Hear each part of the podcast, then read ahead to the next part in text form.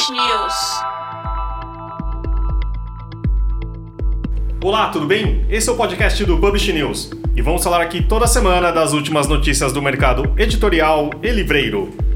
Este programa é um oferecimento da MetaBooks, a mais completa e moderna plataforma de metadados para o mercado editorial brasileiro, e também do Coisa de Livreiro, consultoria em marketing e inteligência de negócios para o mercado editorial.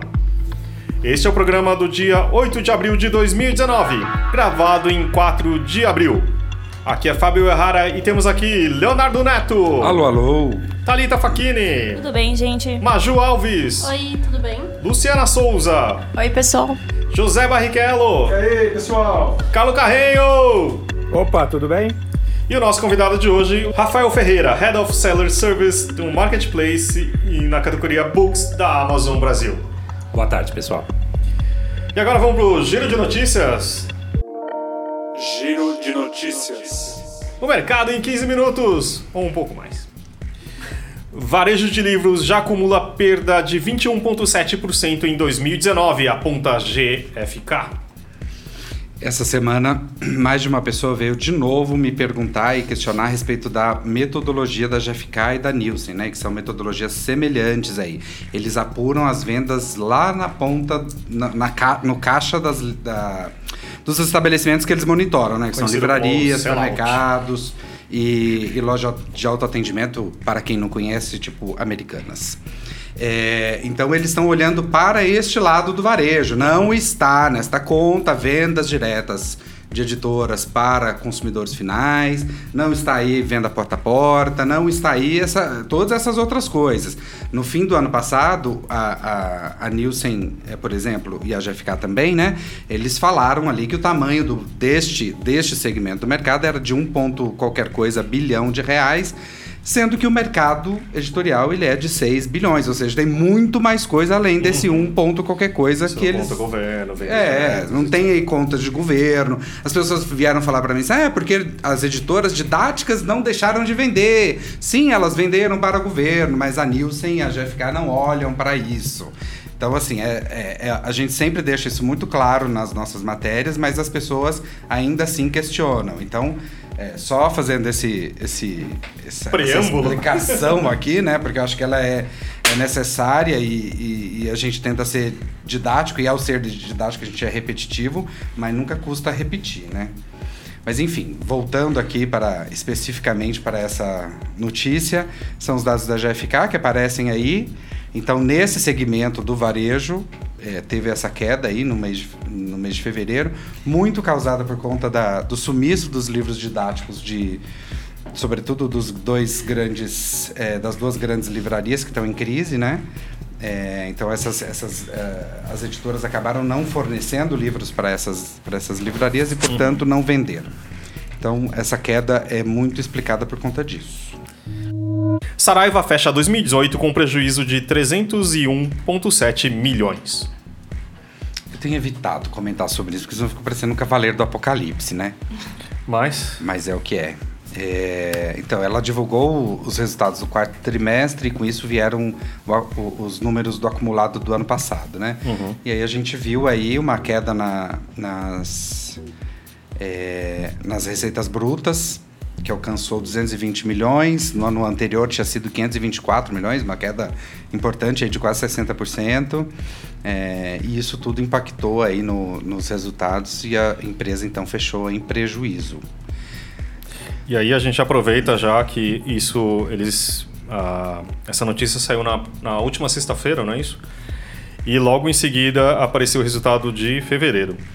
Saraiva fecha fevereiro no vermelho. Vou ter que comentar de novo mesmo.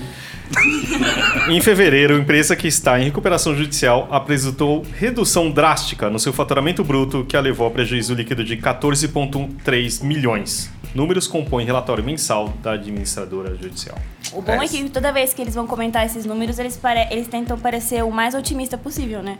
Ah, foi porque a gente fechou bastante loja, então a gente tá se readequando. Mas faz sentido, né? É, Eles fecharam faz, realmente. 24 lojas e deixaram de atuar num segmento que faturava muito, que era de, de eh, Telefonia. telefonia e informática, né? Então eram, eram vendas mais altas e que eles não, não têm mais. Então, obviamente que isso vai, vai ter esse gap aí mesmo.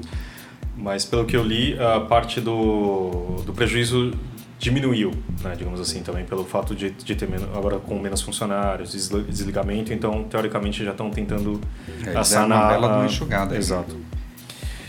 E continuando, né, nessa, nesse tom, Justiça permite cultura acessar recebíveis dados como garantia ao Itaú Unibanco.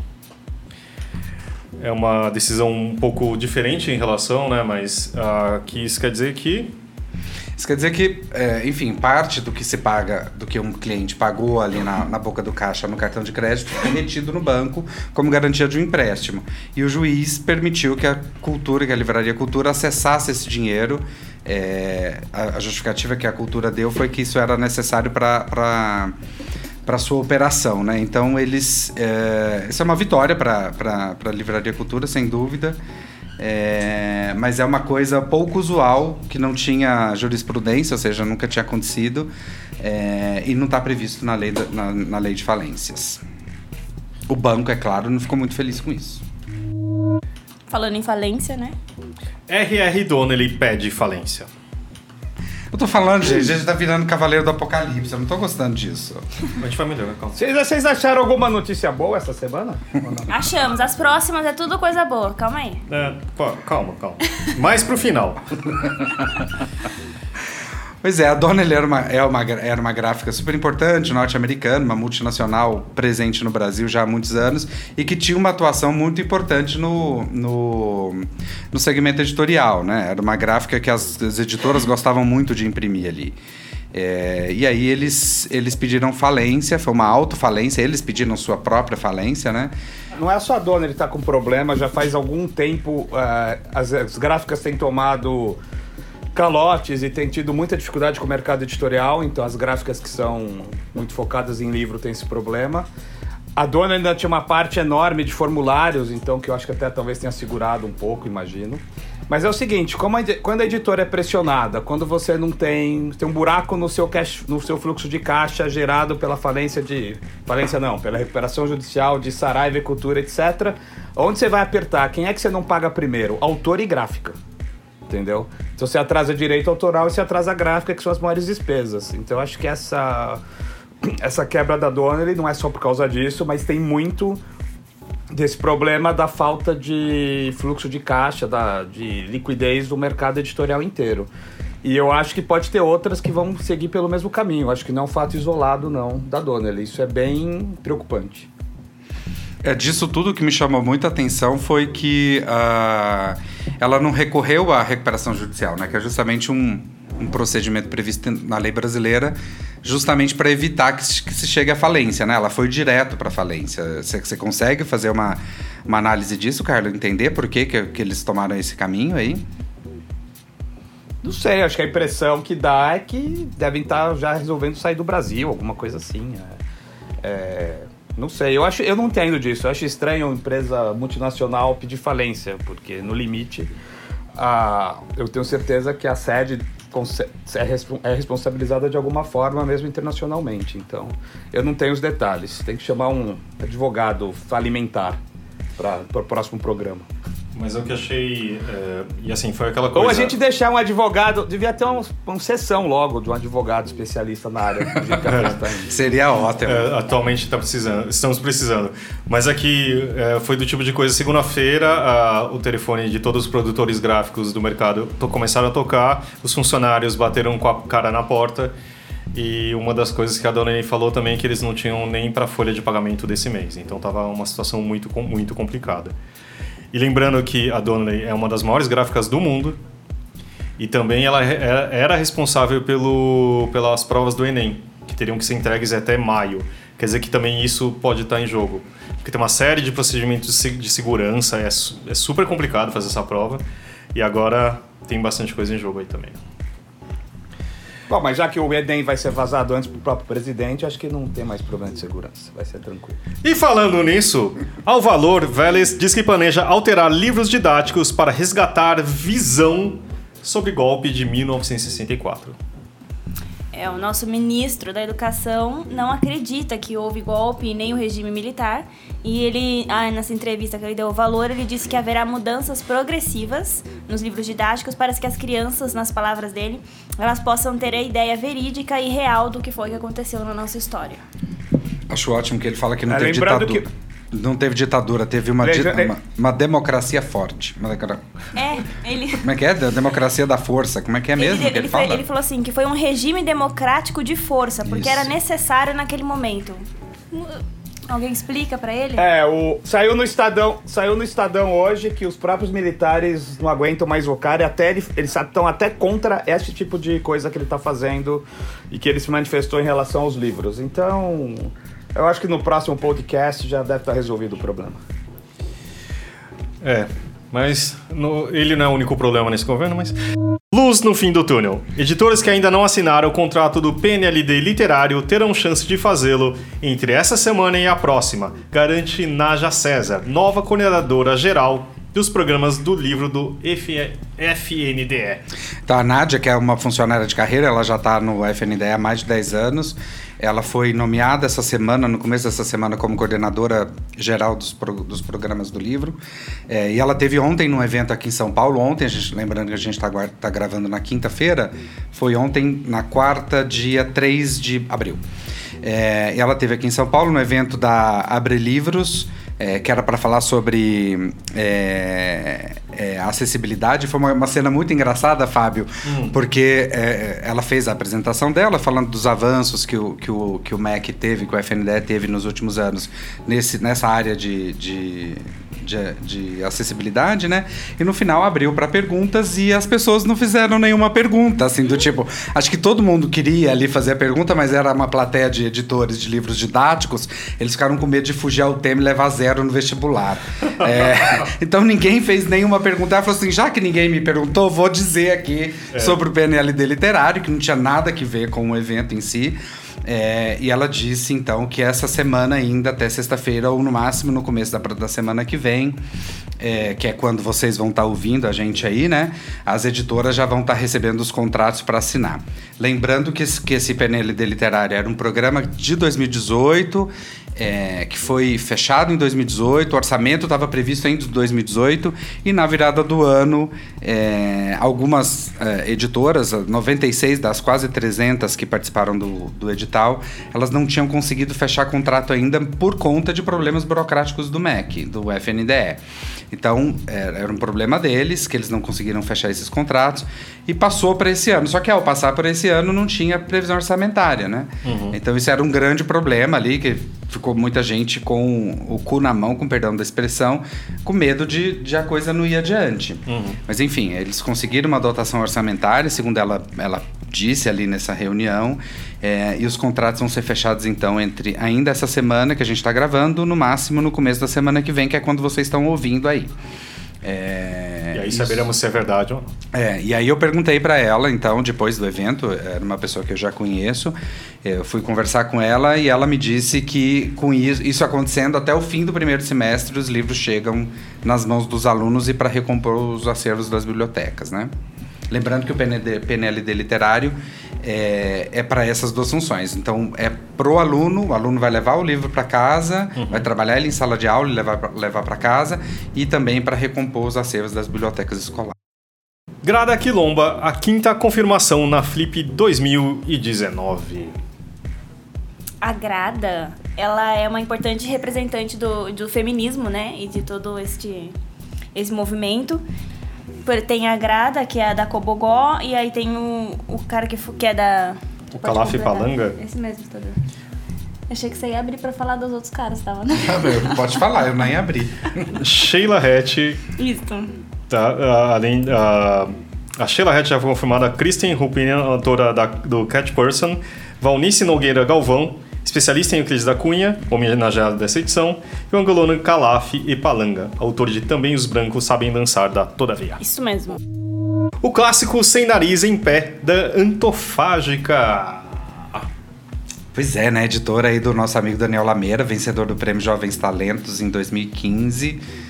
Estamos aí com uma proposta um pouco diferente, né? Que é, é trazer os clássicos. É, isso não é nada diferente, mas esses clássicos são, são apresentados por youtubers, é, influencers digitais.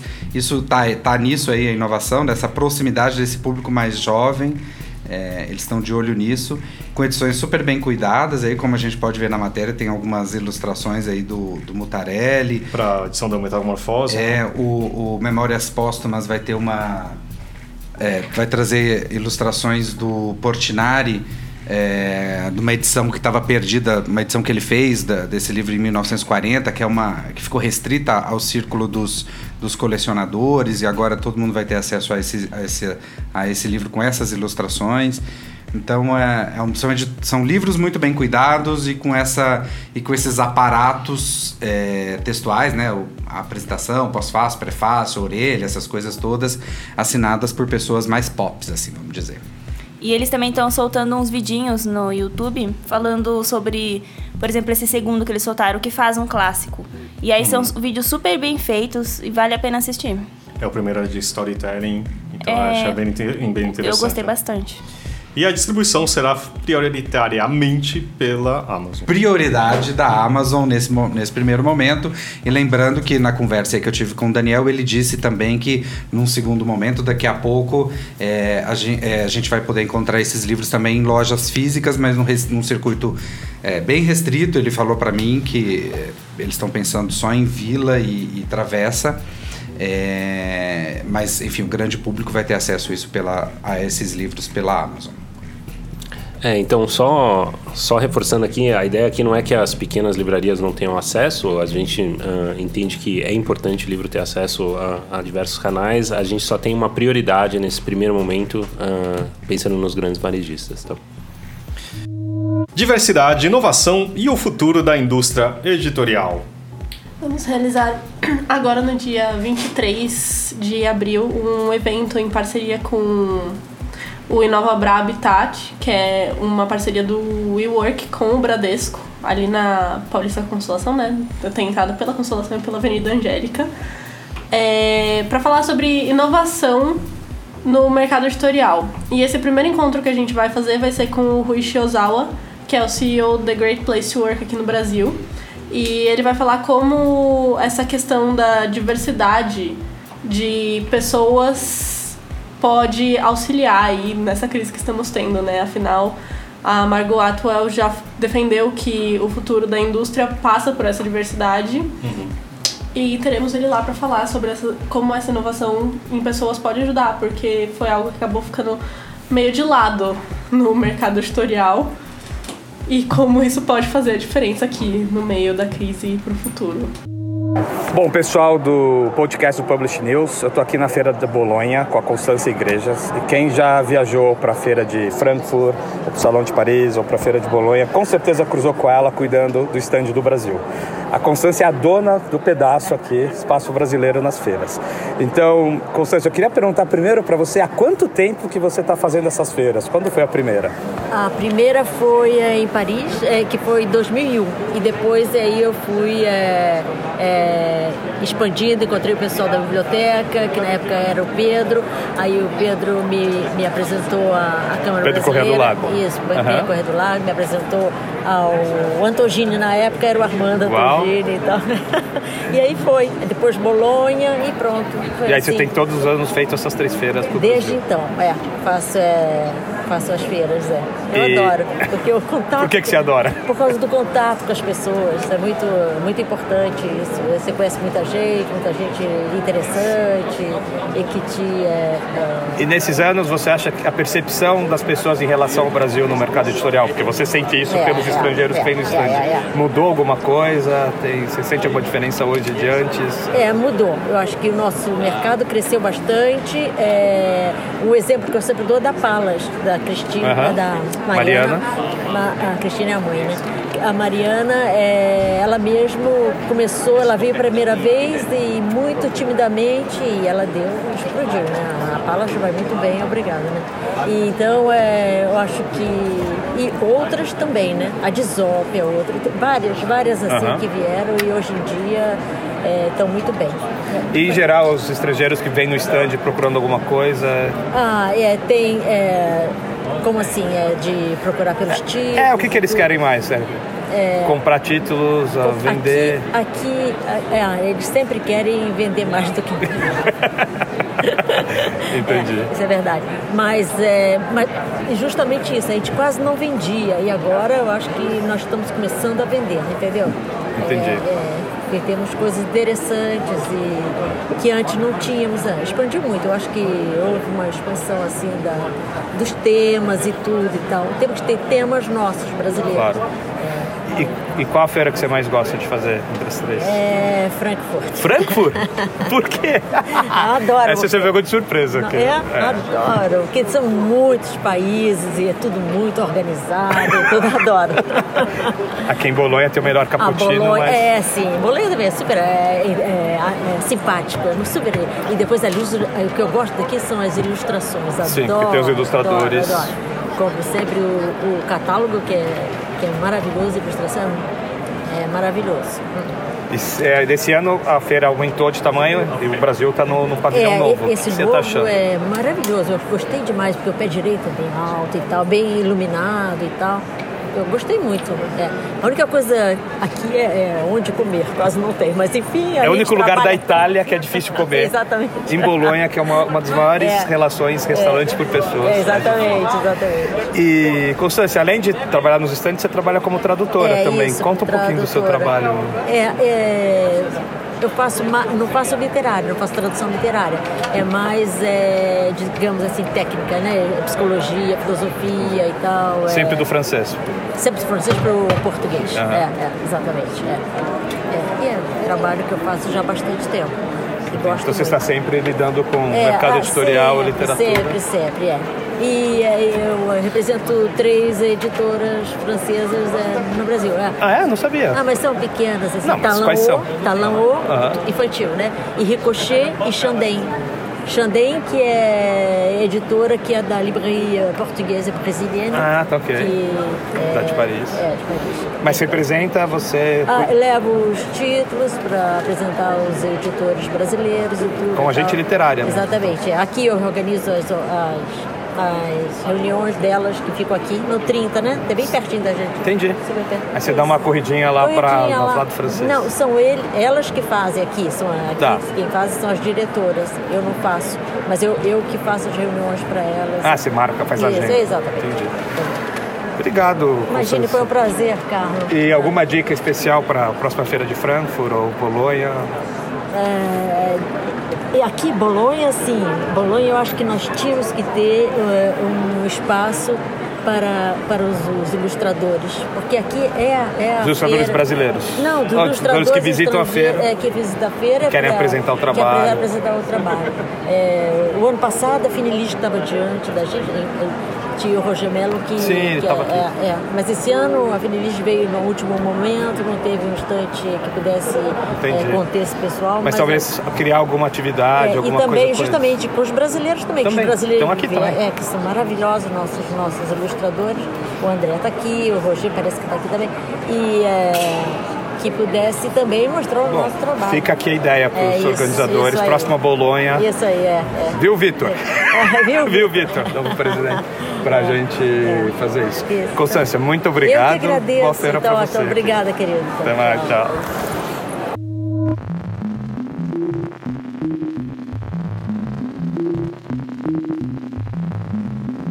Momento Metabooks. E aí, pessoal? Tudo bem com vocês? Estou um pouco longe esses dias, tirando, uns, tirando um tempinho de férias, mas não queria ficar sem falar com vocês dessa, esta semana. A gente tem conversado por, por aqui sobre a importância dos metadados de qualidade.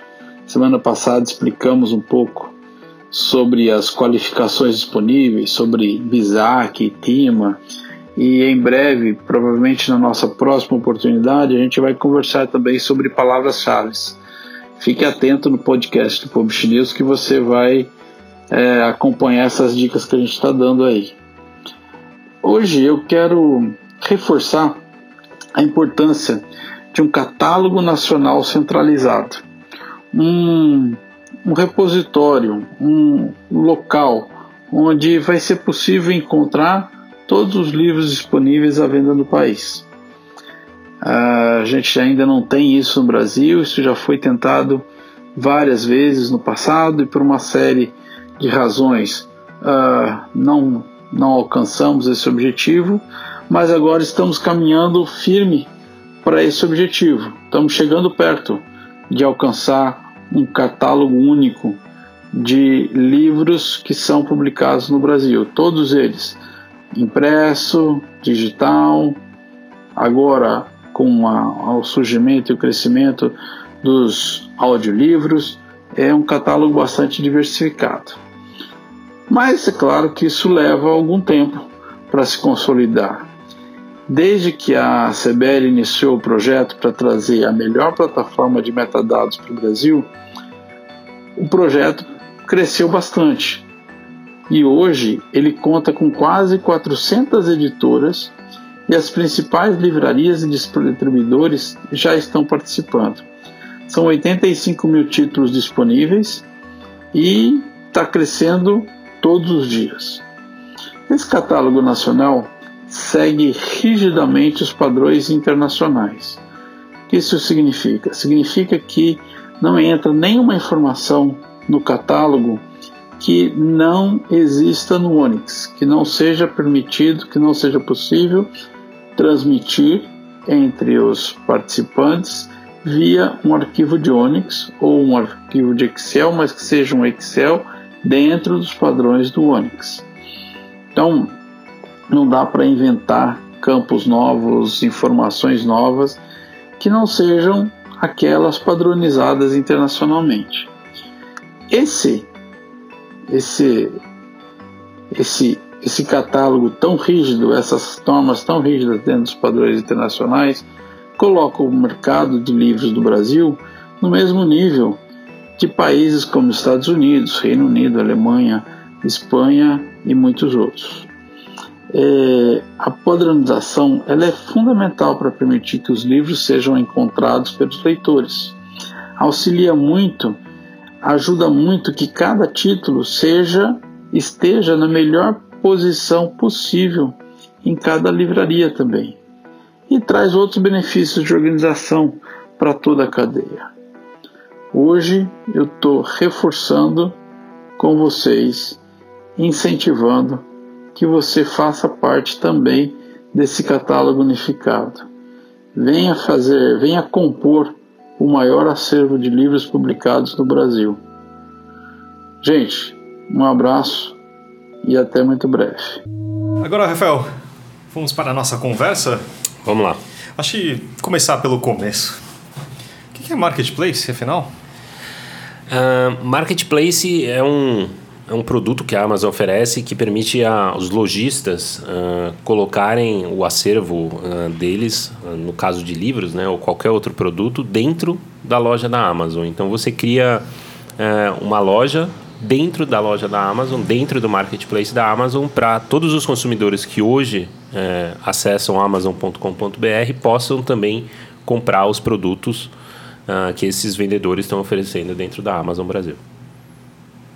E, está fazendo dois anos de operação de livros nesse, nesse modelo agora, né? Isso. Uh, abril de 2019 a gente comemora o segundo ano uh, de aniversário do Marketplace aqui no Brasil.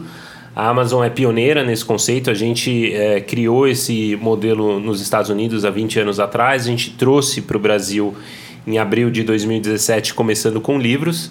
Então a gente abriu o marketplace é, de livros para todos os livreiros poderem oferecer os livros deles dentro da Amazon e ao longo uh, dos últimos dois anos a gente vem expandindo para uma série de outros produtos, uma série de outras categorias. Então existe eletrônicos, videogames, casa, é, moda, enfim, uh, eletrodomésticos, móveis, enfim. Mas a gente começou com livros em abril de 2017. Você falou em livreiros, mas editores também podem abrir sua lojinha ali dentro do marketplace, obviamente. Né? Sim, sim. É, o marketplace da Amazon ele é aberto para, enfim, Pode ser uma pessoa física, pode ser uma pessoa jurídica, pode ser um livreiro, pode ser um editor, pode ser uh, qualquer um de nós. Uh, que tenhamos um livro, no caso, uh, da discussão, uh, disponibilizar esse livro à venda para que qualquer outra pessoa do Brasil possa comprar esse livro dentro da Amazon. O que é interessante para a Amazon, para os editores ou para os vendedores e para o consumidor ter esse formato diferente do tradicional?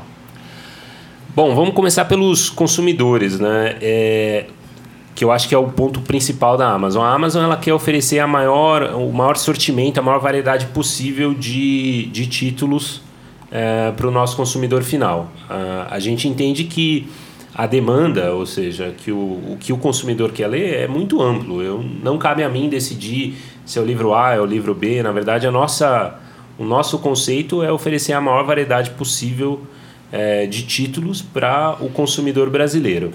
Então a gente começa a partir daí. É, o marketplace da Amazon ele permite que a gente traga uma, uma variedade de títulos muito maior para esse consumidor. E daí a gente pensa agora um pouquinho uh, nesses vendedores que estão trabalhando dentro da Amazon. Eles, é, ao trabalhar com o marketplace da Amazon, você tem a possibilidade de oferecer uma variedade muito mais ampla de títulos do que, por exemplo, você consegue oferecer num canal específico. É, então você consegue trabalhar com fundo de acervo, você consegue trabalhar com item de colecionador, você consegue trabalhar com alguma coisa exclusiva. A gente tem é, um, um, trabalho muito forte com usados também, você consegue oferecer um título de usados. Então cada vendedor, obviamente, vai ter sua estratégia de negócio. Aqui a gente não está criando um, um marketplace da Amazon, ele não está criando um produto que vai funcionar para um perfil de vendedor A ou um perfil de vendedor B. Não, na verdade a gente está permitindo que diferentes vendedores com diferentes propostas de negócio para o consumidor final consigam acessar o consumidor final. E para a Amazon a gente tem essa visão de, de ser a loja de tudo. Então para a gente trazer um marketplace permite permite, perdão, que eu tenha uma, uma variedade de produtos muito maior para o meu consumidor final que é um dos valores da empresa, que é como é que eu consigo servir melhor meu consumidor final. Então, eu trazer um marketplace para o Brasil permite que eu amplie é, esse sortimento de produtos na categoria de livros e outras categorias é, de uma maneira muito mais ampla para o consumidor brasileiro. Mas no caso de. Uh, não existe. Não, isso não gera uma, uma competitividade interna? Por exemplo, a, a Amazon, como empresa, também é uma livraria. Uhum. E de ter os editores, etc., tem algum tipo de atrito ou algo assim? De novo, uh, o nosso objetivo é como é que a gente pode servir melhor o consumidor brasileiro. Uhum. Então, é, esse é o conceito uh, que está por trás. A gente tem diferentes formas de fazer isso. A gente tem o marketplace, tem a venda direta. E uh, a gente não olha isso como modelos excludentes. De, de modo contrário, a Amazon, quando ela criou a ideia do marketplace, ela percebeu que ela poderia complementar essa oferta de produtos finais para o consumidor é, se ela trouxesse outros vendedores, parceiros comerciais que poderiam trabalhar com ela. E desde 20 anos atrás é assim que a gente vem trabalhando. Então, quando a gente lançou o marketplace de livros aqui no Brasil, uma das coisas que a gente trouxe à época foi uma mais de uma centena de milhares de livros é, a mais do que o, o do que na época a venda direta estava oferecendo para o nosso consumidor final, para o consumidor brasileiro. Então, é, eu entendo essa pergunta, mas na nossa visão, a visão da Amazon, é justamente o contrário. Como é que eu consigo servir melhor meu consumidor final, como é que eu consigo trazer a melhor variedade é, de produtos com a melhor experiência de compra e o nosso entendimento é que não é só com a venda direta que eu vou fazer isso, é justamente o contrário. É se eu trouxer mais vendedores que vão trazer uma maior variedade para minha uh, para o meu consumidor, é que eu vou estar tá atingindo esse meu objetivo. E também uh, com essa crise que aconteceu, principalmente começou no ano passado, uma das coisas era das editoras vender diretamente ao consumidor e muitas vezes pelo marketplace. Vocês sentiram algum tipo de movimento em relação a isso? Uh, a gente não fala de é, parceiros de negócios individuais. Uhum. O que eu posso falar é que antes mesmo uh, da situação recente que aconteceu, a gente já tinha editoras trabalhando com a gente. Uh, a gente trabalha com editoras. De novo, o nosso marketplace é um marketplace que a gente chama marketplace aberto, no sentido que qualquer pessoa física ou pessoa jurídica pode trabalhar no marketplace da Amazon. Então, as editoras elas vieram conversar com a gente antes e elas continuam vindo conversar com a gente no momento. Sabe que uma coisa super curiosa dessa história do marketplace, né, aqui no Brasil especificamente, é que quando vocês lançaram, eu tive lá conversando com vocês na época, é, e Alexandre Martins Fontes, que, que, já passou aqui por essa mesa, inclusive, num programa que está imperdível, é, ele meio que virou um garoto propaganda da, da, da solução, né? E, e, logo o Alexandre, que na chegada da Amazon era um crítico ferra, fe, ferrenho a esse, a esse modelo e tudo mais. Né? É, enfim, eu queria só lembrar desse, desse episódio, porque para mim isso é muito, muito marcante e, de certa forma, é simbólico, né? É simbólico porque, enfim, é uma forma de você diversificar seus canais de venda, uma forma, uma, uma, uma, um canal importante. Você já tem um público é, e tá ali na, nesse marketplace é uma, parece ser uma coisa interessante para todo mundo. E aí, o, o Rafael, a gente pediu para o Gustavo Barbosa, lá da Agrega, né, que é uma distribuidora que se formou é, pensando justamente é, na distribuição para market, de livrarias, de editoras para marketplaces, e ele tem uma pergunta aqui pra, que ele fez para você, eu queria que você ouvisse e respondesse na sequência. Rafael, boa tarde, tudo bem? Aqui é o Gustavo, diretor da Agrega. Queria te fazer uma pergunta. Rafael, a pergunta é a seguinte: é, a Agrega trabalha com algumas editoras e tem um portfólio já interessante, mas eu queria entender com a Amazon é, qual é a estratégia de catálogo e de portfólio que vocês pretendem trabalhar. A minha dúvida é a seguinte: tendo dois ou três sellers que vendem aquele livro, a Amazon continua adquirindo esse produto para vender? Ou ela vai focar num nicho, por exemplo, trabalhar o best-seller e deixar a cauda longa para outros sellers? Então, obrigado. Um abraço. Obrigado pela pergunta, Gustavo. É, eu posso falar sobre o marketplace de livros, gente. Uh, e sobre o marketplace de livros, uh, volto ao tema que eu já trouxe, que é o nosso objetivo é permitir que o maior catálogo possível esteja disponível aos nossos consumidores finais. Então, a Amazon não faz nenhum tipo de, pelo menos a Amazon Marketplace, e é sobre o que eu estou falando, é, o Amazon Marketplace eu não faço nenhum tipo de restrição. Eu vou ter o vendedor A, eu vou ter o vendedor B, eu quero uh, que o vendedor C tenha algum catálogo que o outro não tenha. Não, é justamente o contrário. A gente permite que qualquer vendedor suba qualquer livro que ele tenha disponível uh, à venda para o nosso consumidor final e a gente entende que uma maior oferta é, de produtos é saudável para o nosso consumidor. Então, vou só tentar contextualizar aqui um pouquinho. É, por exemplo, a gente pega um livro que às vezes é um livro difícil de achar. É, um vendedor do interior do Brasil pode estar tá disponibilizando esse livro para alguém na capital, ou vice-versa. Eu posso pegar um livro que é um pouco mais fácil de achar, que o pessoal chama best-seller, mas não precisa ser um best-seller. Às vezes, um vendedor é, do interior de uma região do Brasil, por exemplo, do interior do Nordeste, tem esse livro e ao permitir que esse vendedor esteja dentro da Amazon oferecendo esse livro, ele vai conseguir servir a região dele com muito mais agilidade. A experiência para o meu consumidor final vai ser muito melhor. Então, a ideia aqui da Amazon é como é que a gente permite que qualquer vendedor consiga disponibilizar da maneira mais fácil possível todo esse acervo que ele queira disponibilizar para o consumidor final. E a gente entende que quanto mais acervo, quanto mais oferta de produtos a gente tenha, mais me, melhor vai ser a experiência para o consumidor final e não só pensando no consumidor final, por exemplo, de São Paulo, mas sim o consumidor final de todo o Brasil. O meu consumidor final que está nas capitais, meu consumidor final que está no interior, que está em cidades que às vezes o acesso a, a esses livros uh, não seja tão simples. Uh, mas e, e, você tem uma noção de quanto que é esse catálogo cresceu por, por causa do marketplace? Bom, a gente anunciou lá atrás, no, no, no lançamento de livros, é, a gente já trouxe mais de uma centena de milhares é, de títulos na língua portuguesa uh, e o que eu posso dizer é que esse número cresceu uh, ao longo, cresceu de uma maneira sustentada ao longo desses, ao longo desses últimos 24 meses. Então hoje a gente tem centenas de milhares de livros sendo disponibilizados no, eh, na Amazon.com com.br tanto de marketplace quanto também de venda direta. Rafael, eu queria perguntar o seguinte: no, nos Estados Unidos, dentro do marketplace, você tem aqueles produtos que são vendidos por um vendedor, enfim, associado do marketplace, mas que são atendidos pela Amazon, fulfilled pela Amazon. Eu compro muito coisa lá, não tanto livro, e em geral eu dou preferência para sempre quando a coisa é atendida pela Amazon, porque o rastreamento é mais simples, etc. Isso já existe no Brasil, esse formato em que, na verdade, embora a venda seja de um, outro, de um terceiro, o atendimento, o, o fulfillment é pela Amazon? hoje, é, o modelo de fulfillment feito... Bom, vamos usar o português aqui, né? O, o, o modelo de, é, de, de, suporte logístico ao vendedor é, por parte da Amazon não está disponível no Brasil, tá? Uh, eu não posso falar de planos futuros, mas a situação atual é que hoje esse modelo não está disponível. E em outros países está? Na Espanha, por exemplo?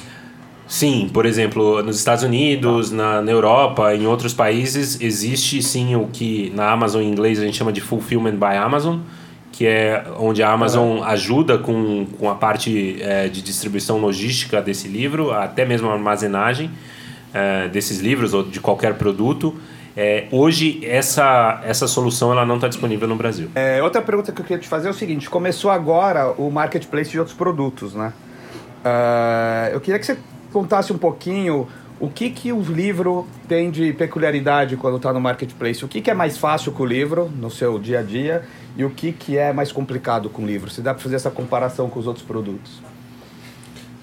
Tá. É, bom, acho que em termos logísticos, uh, eu acho que o Brasil, através do Correios, isso é uma coisa que uh, existe. Eu acho que a distribuição é mais fácil, né? Ou, deixa eu ser preciso na minha resposta, perdão.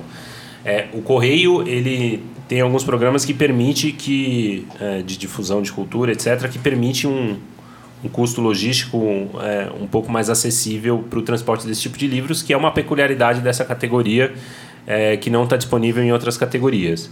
É, cada categoria tem sua peculiaridade. Eu acho que isso é uma coisa que, é, ao longo desses dois anos que eu tenho vendido na Amazon, é, eu tenho aprendido bastante. Eu acho que outra coisa que é muito específica para livros, que é muito interessante é, tanto para vendedores quanto para consumidores finais, é um mercado de usados uh, ativo, ou seja, é, a gente tem a opção de venda de livros novos, assim como a gente tem a opção de venda de livros usados, e são peculiaridades, características que a categoria de livros nos traz, que outras categorias uh, não, não trazem.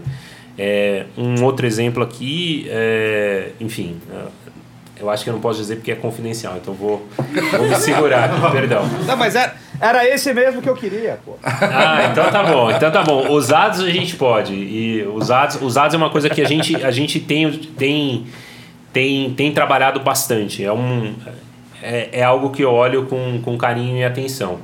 Tanto que se você, enfim, vamos, vamos recordar aqui, é, na época do lançamento do marketplace da Amazon, de novo, a gente sempre tem essa preocupação com o consumidor final, né? Então, um, um, um, dos nossos objetivos é que a gente tivesse um sortimento de produtos muito grandes.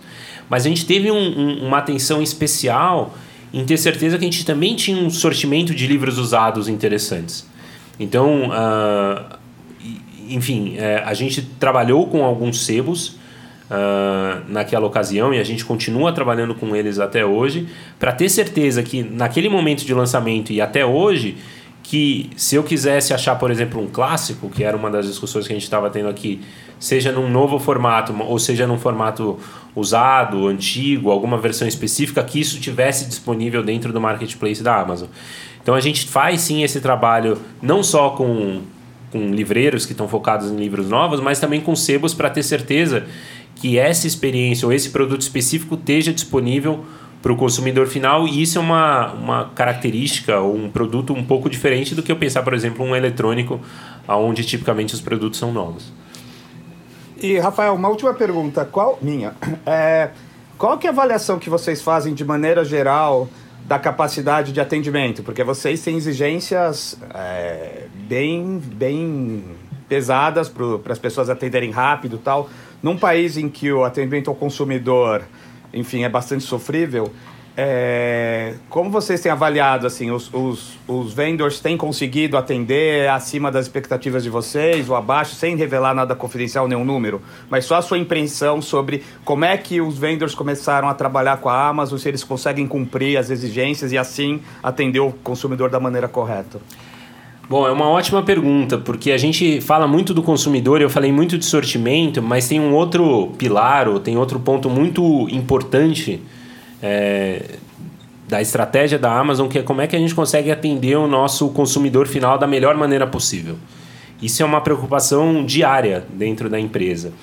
E o que, que a Amazon, uh, não quero falar que introduziu no mercado, mas a gente trouxe talvez a nossa maneira de ver é, atendimento ao consumidor para o mercado, é, a gente, quando um vendedor ele começa a trabalhar com a Amazon, ele se compromete a seguir algumas regras, digamos assim, né? Alguma mane uma maneira de operar e a gente acredita que essa maneira de operar ela vai permitir eu é, atender o melhor possível o meu consumidor final. Então, trazendo alguns exemplos aqui.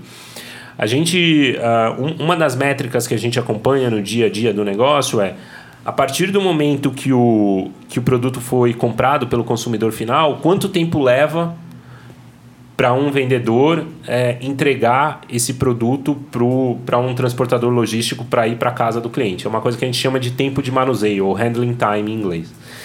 E a gente fica acompanhando essa métrica, por quê? Porque a gente quer ter certeza que é, os diferentes vendedores que trabalham no marketplace da Amazon sejam os mais ágeis possíveis, porque a gente sabe que se eu diminuo o tempo de manuseio, de uma maneira direta, eu vou estar diminuindo o tempo que o consumidor leva para receber esse livro é, nas suas residências. É, isso é só um exemplo de diferentes métricas que a gente acompanha no dia a dia do negócio para garantir que a experiência do consumidor final seja a melhor possível.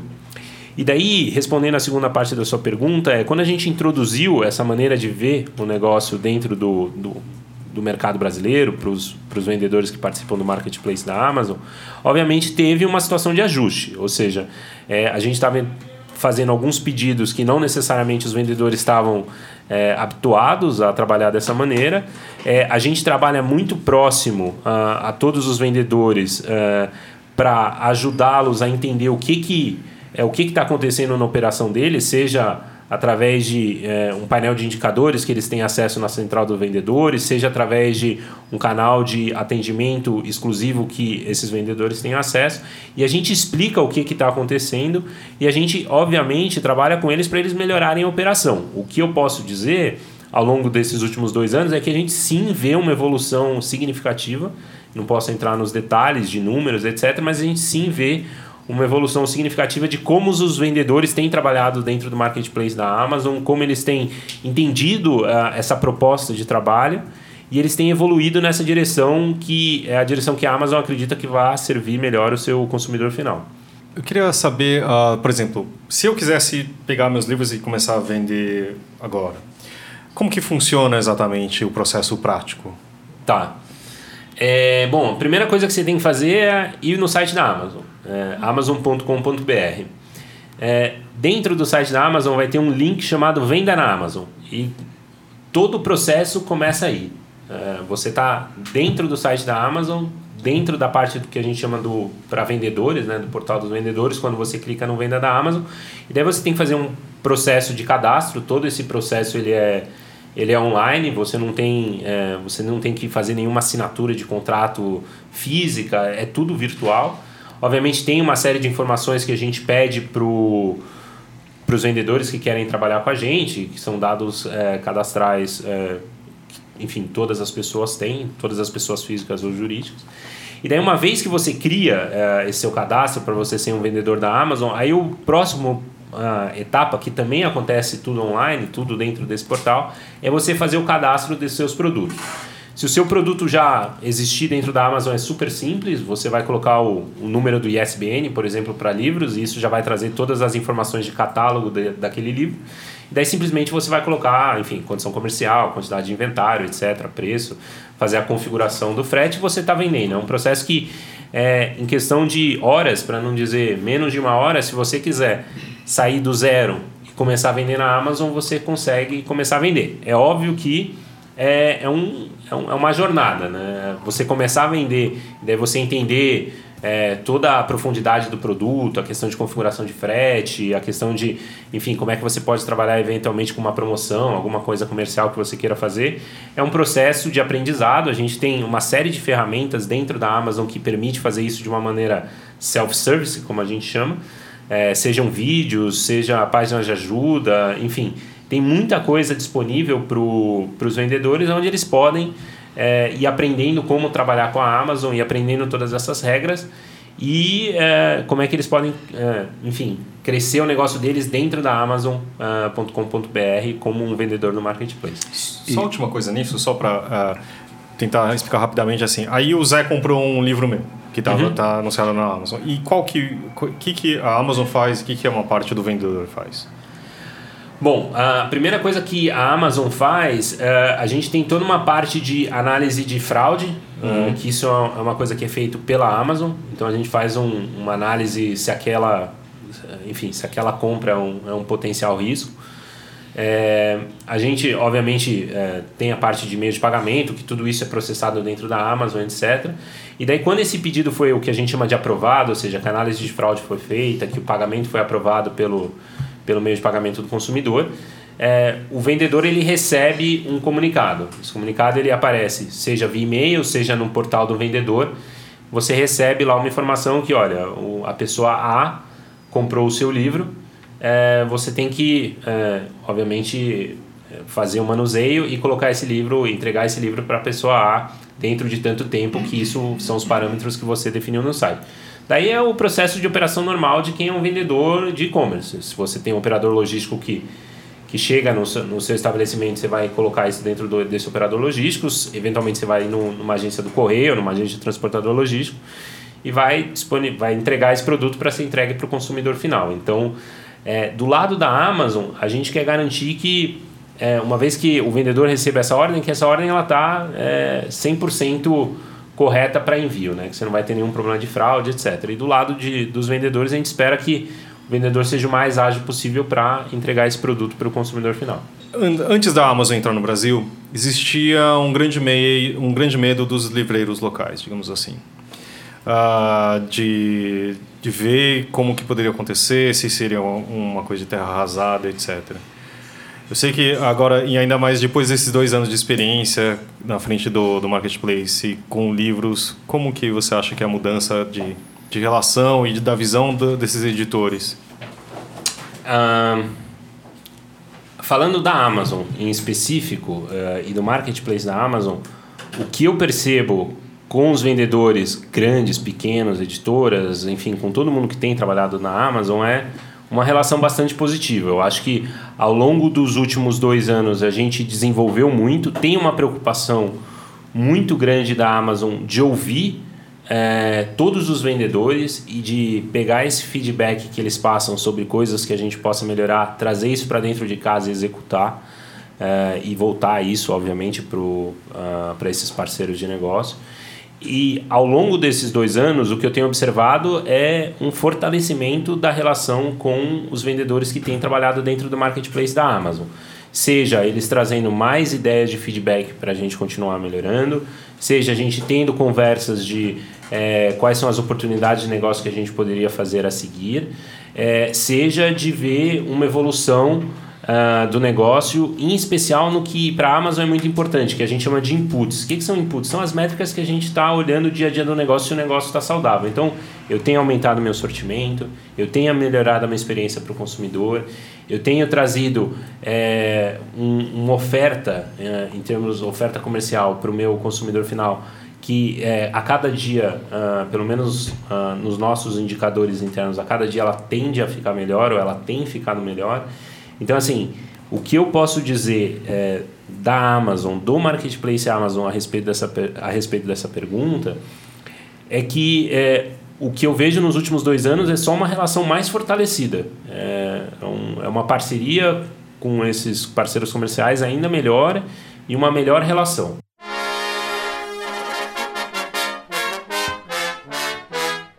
Mais vendidos. E agora vamos pro, para a lista dos mais vendidos. Mais vendidos. Como estamos essa semana? Essa semana nós estamos em queda de 8%. Eita. Uh, as categorias de não ficção infanto-juvenil ficaram no zero, no, não aconteceu nada. Estáveis, essa é a palavra. e não ficção teve queda de 4%, autoajuda 19% e negócios 1%. Uh, no ranking geral, a Sutil Arte de Ligar o Foda-se voltou a ocupar o primeiro lugar, seguido do Milagre da Manhã. E em terceiro lugar ficou o Manzotti com o, o Poder Oculto. E quais são as novidades da semana? Essa, essa semana temos seis novidades. Em não ficção, tem A Bailarina de Auschwitz, é um livro da Sextante. Em autoajuda, tem O Milagre da Manhã para se tornar um milionário, terceiro livro do Hal Elrod na, na lista. Ele tá com o Milagre da Manhã diário, esse Milagre da Manhã para se tornar um milionário e, claro, o Milagre da Manhã, que, enfim, tá na lista geral há um milhão de anos. Fala, Maju. Ele não é muito criativo, não, né? Né? É verdade. Isso aí é algo a ser estudado. porque- É a franquia O Milagre É da franquia. Manhã. Continuando, é, em negócios está o livro Não Negocie com a Preguiça, é da Best Seller. Se eu faço isso todo dia, eu vou ter que ler esse livro. É, também. O nome me parece bem interessante. E Infanto Juvenil tem, é, entrou três livros: Gravity Falls, dois livros do Gravity Falls, Lendas Perdidas e o Guia de Mistério e Diversão do Dipper e da Mabel. E o terceiro livro, Diário de um Banana. Edição comemorativa. Edição comemorativa da Vergara e Riba. Ah, só Vergara e Riba não, agora ela se chama VR, é sem o R, sem o. E, VR. Vale refeição. E nas editoras. e no ranking das editoras, assistente em primeiro, grupo Companhia das Letras em segundo, empatado com a Intrínseca. Agora vamos então para as indicações. Rafael, quer começar? É, duas indicações aqui, pessoal. Primeiro, para quem nunca teve a oportunidade de ir pro para a Ásia ou Far East, lá que o pessoal chama, né? Ásia, Ásia distante, é, eu tive a chance. Eu sei que é, às vezes é difícil, mas para quem conseguir, é, recomendo bastante. Eu acho que a experiência que eu tive no Vietnã e Camboja foi, foi incrível, é, em muitos sentidos mudou a minha vida. Muito interessante você ver pessoas diferentes, com maneiras de pensar diferentes é, e você aprender com elas. E como a gente não pode deixar de falar de livros, né? Acho que essa é a minha segunda recomendação. Eu tenho é, lido um livro que chama As Cinco Escolhas, ou The Five Choices, é, o nome em inglês, é, que fala bastante como é que a gente pode pensar sobre o nosso dia a dia e como é que a gente pode talvez encarar a nossa rotina de uma maneira diferente e pensar se o que a gente está fazendo uh, no dia a dia, né? Se faz mesmo sentido, como é que ser mais produtivo. É um livro que ajuda a, a trabalhar esse tema de produtividade, mas eu acho que mais do que isso, talvez o que esteja ali por trás é será que a gente está fazendo as coisas que a gente precisa fazer ou será que a gente está nessa rotina, essa dinâmica de ah, eu estou fazendo um, um dia atrás do outro, essa repetição e, e, você fazer essa reflexão e talvez começar a pensar em coisas que gerem valor seja, é, é, enfim, é uma, é uma coisa interessante, uma provocação interessante que o livro faz. Então eu deixo aí essa recomendação, eu tô 80% do livro gostando bastante, uh, devo acabar aí nos próximos dias. E você, Carlos, tem alguma coisa para indicar pra gente? A minha indicação é uma editora que eu já tinha visto antes, na Feira de Bolonha, o stand super chamou atenção. E ela tem um nome maravilhoso, é uma editora portuguesa que chama Editora Pato Lógico. E tem livros ilustrados para crianças é, super legais, tem livros sem texto e tem livros que são verdadeiras, verdadeiras peças de arte. E eu tava lá com a minha filha explicando para ela a brincadeira do patológico, aí a vendedora entendeu. E ela, brinco, e ela me contou que na verdade o nome da editora era. A ideia era ter o nome de um animal, e era pato, mas aí acharam um pouco o pato e botaram o lógico depois. Enfim, foi uma brincadeira. Mas eu super recomendo para quem estiver em Portugal ou tiver algum lugar que essa editora esteja para dar uma olhada no catálogo dela. E também para editores brasileiros que talvez tenham interesse em lançar alguma coisa no Brasil. Essa é a minha indicação. Lu, o que, que a gente tem para hoje? Eu queria falar aqui sobre dois, dois livros, né? Esse mundo anda meio, meio difícil, né? Eu queria indicar aqui primeiro o livro da editora Alfabeto, A Arte do Benzimento, né? Onde, assim, eles não, não falam só do mistici, misticismo, mas estão querendo uh, falar também como a manipulação de energias acontece, a ciência tentando explicar como que isso acontece através do poder da palavra. E conversando com o editor Edmilson durante o Mercado Místico, ele me disse que esse era um dos livros que estava sendo mais vendidos ali no, stand da editora Alfabeto.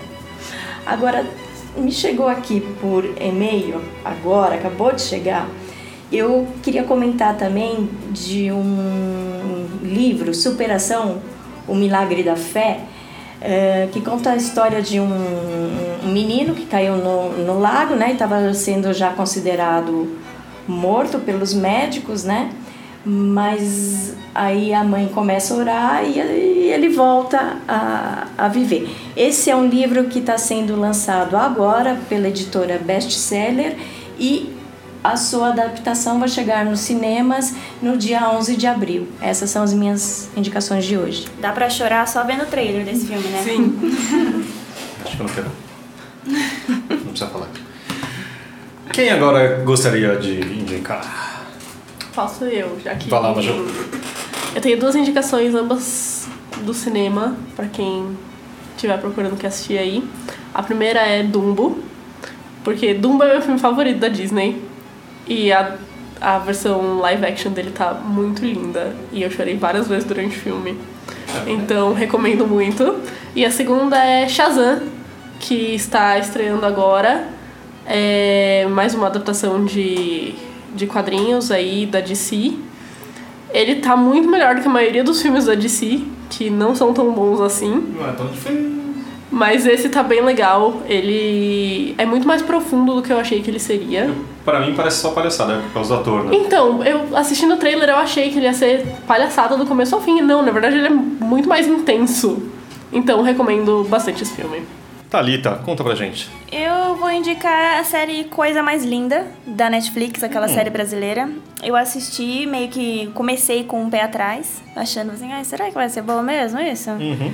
E ela é bem legal, se passa no final dos anos 50. E, e é muito bom, porque assim, tem, tem várias personagens femininas e elas são amigas e elas se ajudam, cada uma tem um problema, elas lidam com preconceito, com essa falta de, de, de autonomia que elas tinham nessa época. E é uma série que tá muito bonita.